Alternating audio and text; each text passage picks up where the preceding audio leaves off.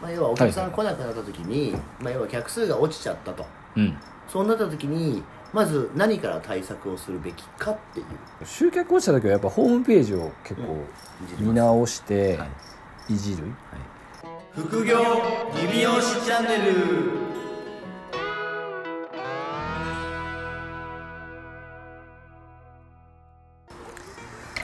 しかし出ましたねまた出ますねあれですよねあれです宣言が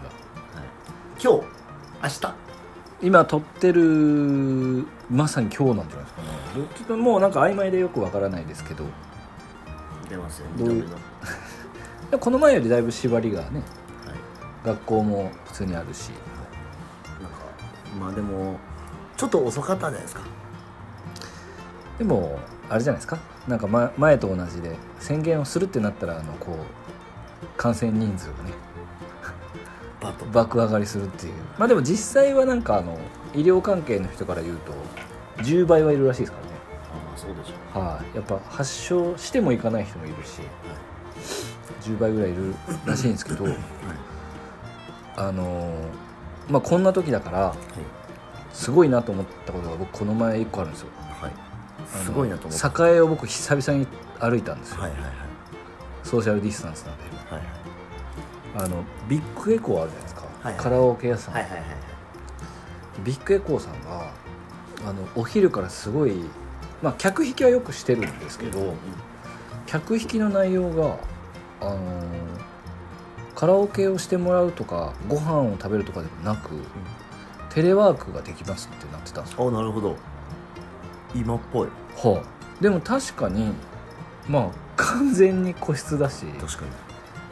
まあ、多分静かだし集中はできますよねあのなんかいろいろ切ればうんだから考えてるなと思って確かに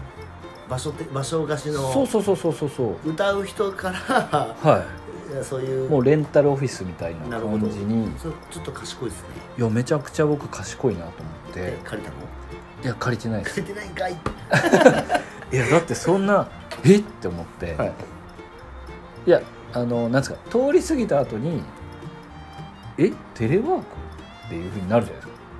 もうビッグエコー通過してたんで、あのね、地下鉄の駅すぐそばだから、でもすごいなと思ってすごいですね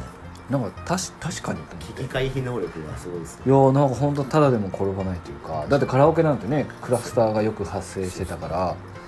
すごいねもうひひ瀕死じゃないですかだからテレワークしてなんならだって休憩時間に歌えますそうよですね歌えますしドリンクバーもあるし、もうご飯も出るじゃないですか確かにいいっすねでしかもあのまあ言ったらこうランチ時に他のところに食べに行くよりももう確実に密室っていうか個室じゃないですかいるのもほとんど誰もわからないし確かにプライベートすごいなとカラオケボックス確かにそうっすね使い方変えてなんか視点変えたらちょっといや視点変えたら全然シェアオフィスとしてそのねもうからび栄のビッグエコーなんて何フロアもあるからワンフロアぐらいとか全部貸してもいいですよねだって別にこっちの方がいいんじゃないですかって思ったんでなんかビッグエコーさんちゃんとなんかね柔軟だなって思う柔軟ですねそれはっていう話ですいやいやでもやっぱりそういうなんかこターゲットターゲットっていうかまあはいずらすっていうね、そうそうそうカラオケだけだとやっぱり対応しきれないってなるとやっぱりそういう知恵というかそうですなんかもうそぎ落としにそぎ落としまくって場所っていうふうに 部屋を貸すっていう、いやでも賢いなう今度テレワークしに行きます、ね、歌いながんらどんなもんかはいでもいいですよねそうやって確かに体験しに行くのは大事だなそうですよねでもでも確かに密室っすもんね密室ですよめちゃめちゃあのミラーボールとか切ればそうですそうです普通に多分あれカラオケって明るくできるんだっけできるんじゃないですか調光のライトがほとんどだと思じゃあもういけるうういやでもさすがにそういう感じでやっぱ考えてやってるんですねうんいややっぱサバイバル能力があるなと思いましたねね伊達にずーっとビッグエコーなんて僕さ僕が覚えてるのはダウンタウンが CM してる時ぐらい かあもうめっちゃ昔じゃないですら、か、はいからね続いてるわけですからすごいですよい、やーやっぱ我々の業界もじゃあテレワークに対応しなあかんですね美容院でテレワークしてもらわなくてもいいですけどね別に美容院でテレワークするのはどうするのだろうって僕結構いつも毎日考えてるんですよカットしながらあ美容師さん側がそうでもお客さんにズーム先でこっちが指示して切らせるしかないなとカウンセリングはできると思いますけどねなんとか でも実際会わないと無理じゃないですか合わないと無理ですよだからテレワークむずいっすねうちはねね頑張らなくていいところだと思います考える時間が意味ないかもしれない下手したらそうですねはいはい、そんなこんなでじゃあ、い、いですかはいご質問というか、はいはい今日はあれですまあね、今まさにねはいまあまあコロナの影響とかではいやっぱりなんかこうなんだろうお客さんの数が減ったりとか、はいまあ、狙ってたお客さんが来なくなったとかはいそういった部分が多分あると思うんですけど、はいまあ、じゃあ、えっと集客っていうかね、まあ、要はお客さんが来なくなった時に、まあ、要は客数が落ちちゃったとうんそうなった時にまず何から対策をするべきかっていう、かっていうねはい、ご質問ご質問ですねはいええっでとも実際落ちましたうちまあうちはね臨時休業しちゃってますそうかからもうやってねもんねでも今まさにですけどやっぱり予約変更とか、うんキャンセルとかはまあふ通常好きよりは多いあと思いますよやっぱその急にねあのやっぱちょっとコロナが増えてきたんでみたいなこうなんか尾行を書いてちゃんと変更されてる方とか、キャンセルしてくださる方多いんでありがたいんですけど、あとでもありまなんかえっ、と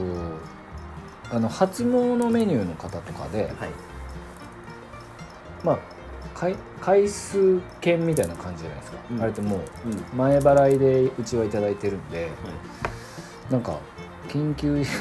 緊急事態宣言が、えー出てあ出てますけど例えばお客様とか、えー、とスタッフさんに感染者が出た場合は通えなくなったりしますかっていう質問とか結構いただいて、うんなんか23件来ましたよはいはいはいでいやまあでも別にね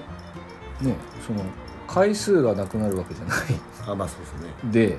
ねであの全然大丈夫ですよっていうスタンスと今そんなね前ほど完全に週間隔離みたいな感じじゃないないですねじゃないですか、は濃厚接触の、ね、度合い規定がちょっと、はいまあ、あるようでないんでなんかマスクなしで対面で何分以上とかじゃないですか、よっぽどお客さんで例えば感染の疑いがある人が来たとしても対面じゃないからまあそうですねうん、一方通行濃厚接触にならないのかなとか思ったいりや多分ならないですよですよねはい定義としては定義としてはなってないから、はいお客さんで仮に感染者の方が来ても発症するしないでまた変わるじゃないですかそうですね濃厚接触者で終わるだけの人もいるんで、まあ、そこは国の規定あ県の規定かその県の規定と国の規定に従ってやりますけど、まあ、今の規定だったらおそらくうちがその休業とか営業停止になるっていうことはまあほぼほぼないとまあそうですスタッフが全員感染しない限そうですねり、はい、ならないんで安心してくださいっていうようわかりましたって言ってましたな分かっていただいたと思いますよ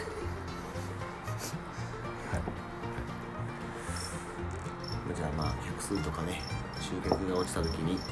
はいまず何をやるべきかっていうね対策ですよそうですねで,、まあ、でもまずその集客が落ちてるっていう部分のその定義ですよね、まあ新規が減ってんのか、はい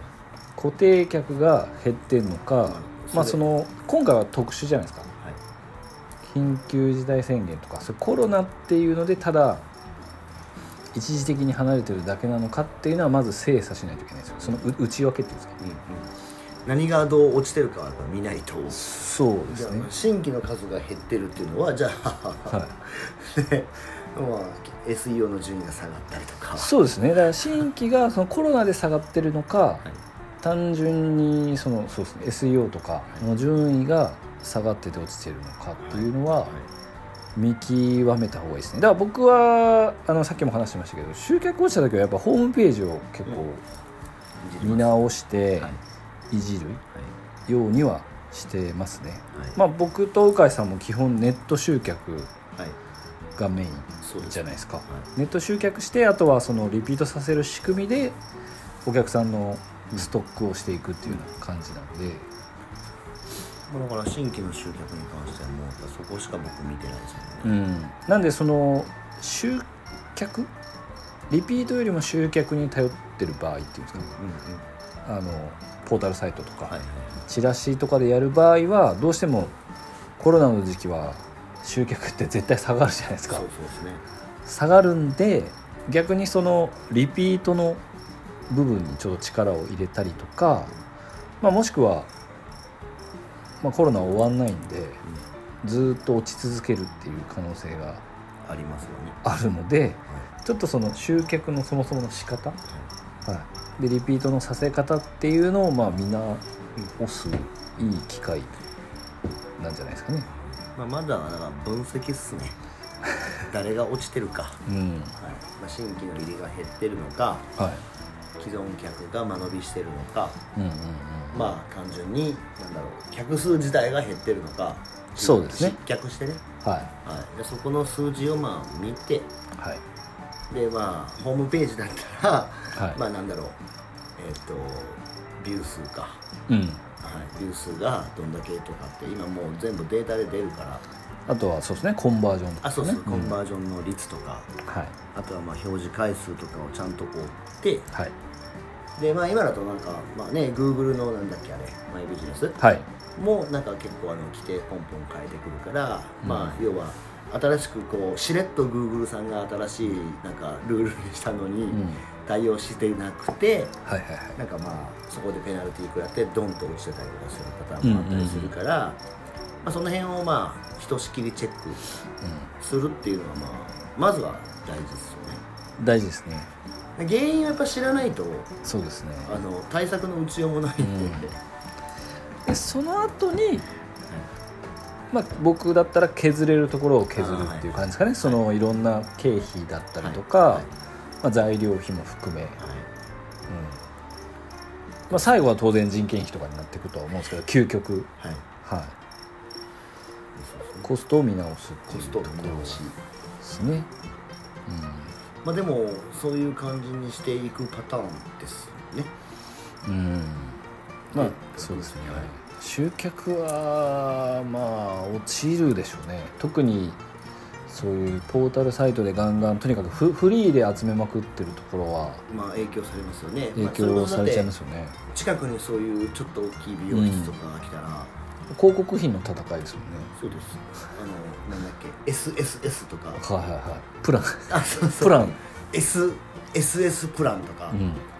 まあ、要は35万出したのか25万だったら、まあ、35万、まあオークションですもんねあれは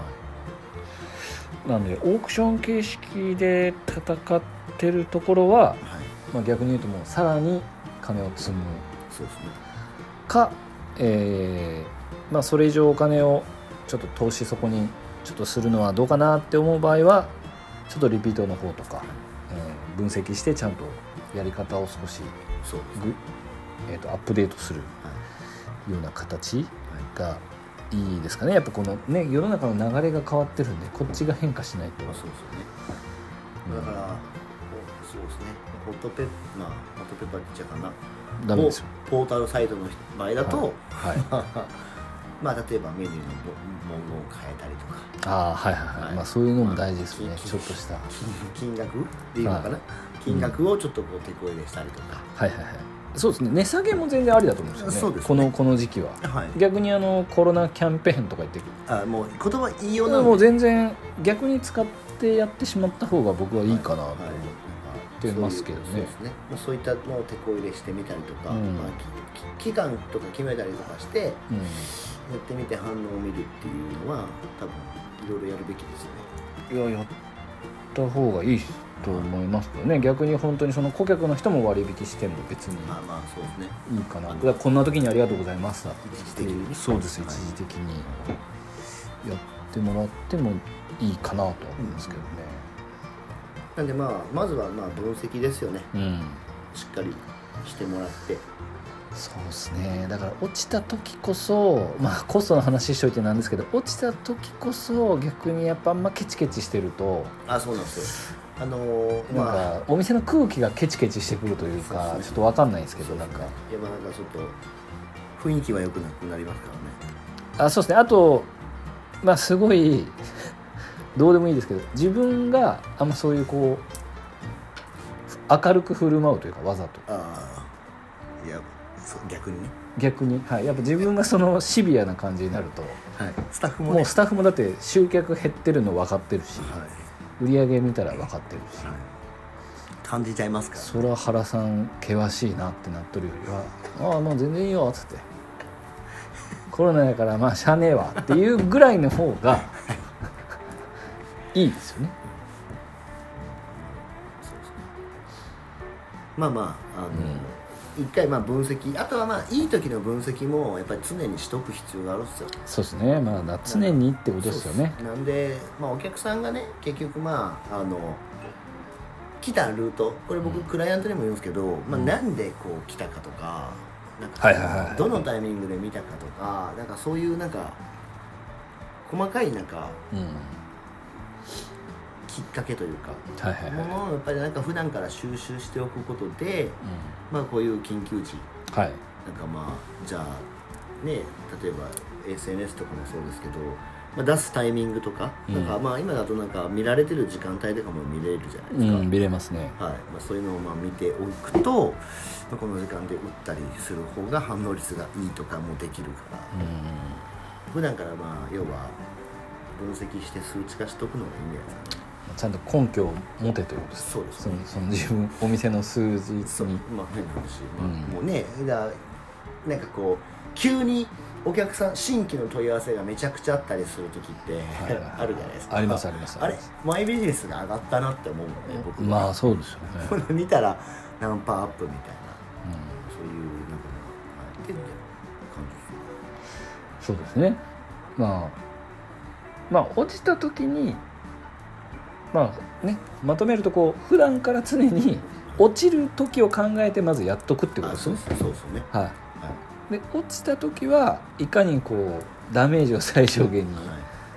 抑えるかっていうのと、こうまた次上がる時のためにいろいろこう顧客さんが逃げていかないようにちょっと対策する、そうですねはい、で、まあ、それが一通り終わったらあの、まあ、コストの見直し適正値なのかどうかっていうのを見直すっていうことですね。はまああとはあれじゃないですか新規新規になんかみんな目が行きがちですけどい、うん、既存既存客そうですね。の、はまあ、要は、まあ、いわゆるロイヤルと言われるようなはい上位顧客のい、お客様を、まあ、大切にしていけば新規なんて呼ばなくていいんだよつってまあ、極論ですよ。極論ですそれは。まあそういうことですよまあでも固定客がね本当90%以上になってこればあそうです新規ははいね5%とかで全然そうです理屈上ははいあでもちなみに固定のリピート率ってどれくらいですかうちはでもそうですね次回予約率が90以上ありますね 90? ってことはまあじゃあ固定の、まあ、要はその例えば転勤とかはい、なんかはい引っ越しとかっていうのも含めると大体93から5ぐらいですかそうですねま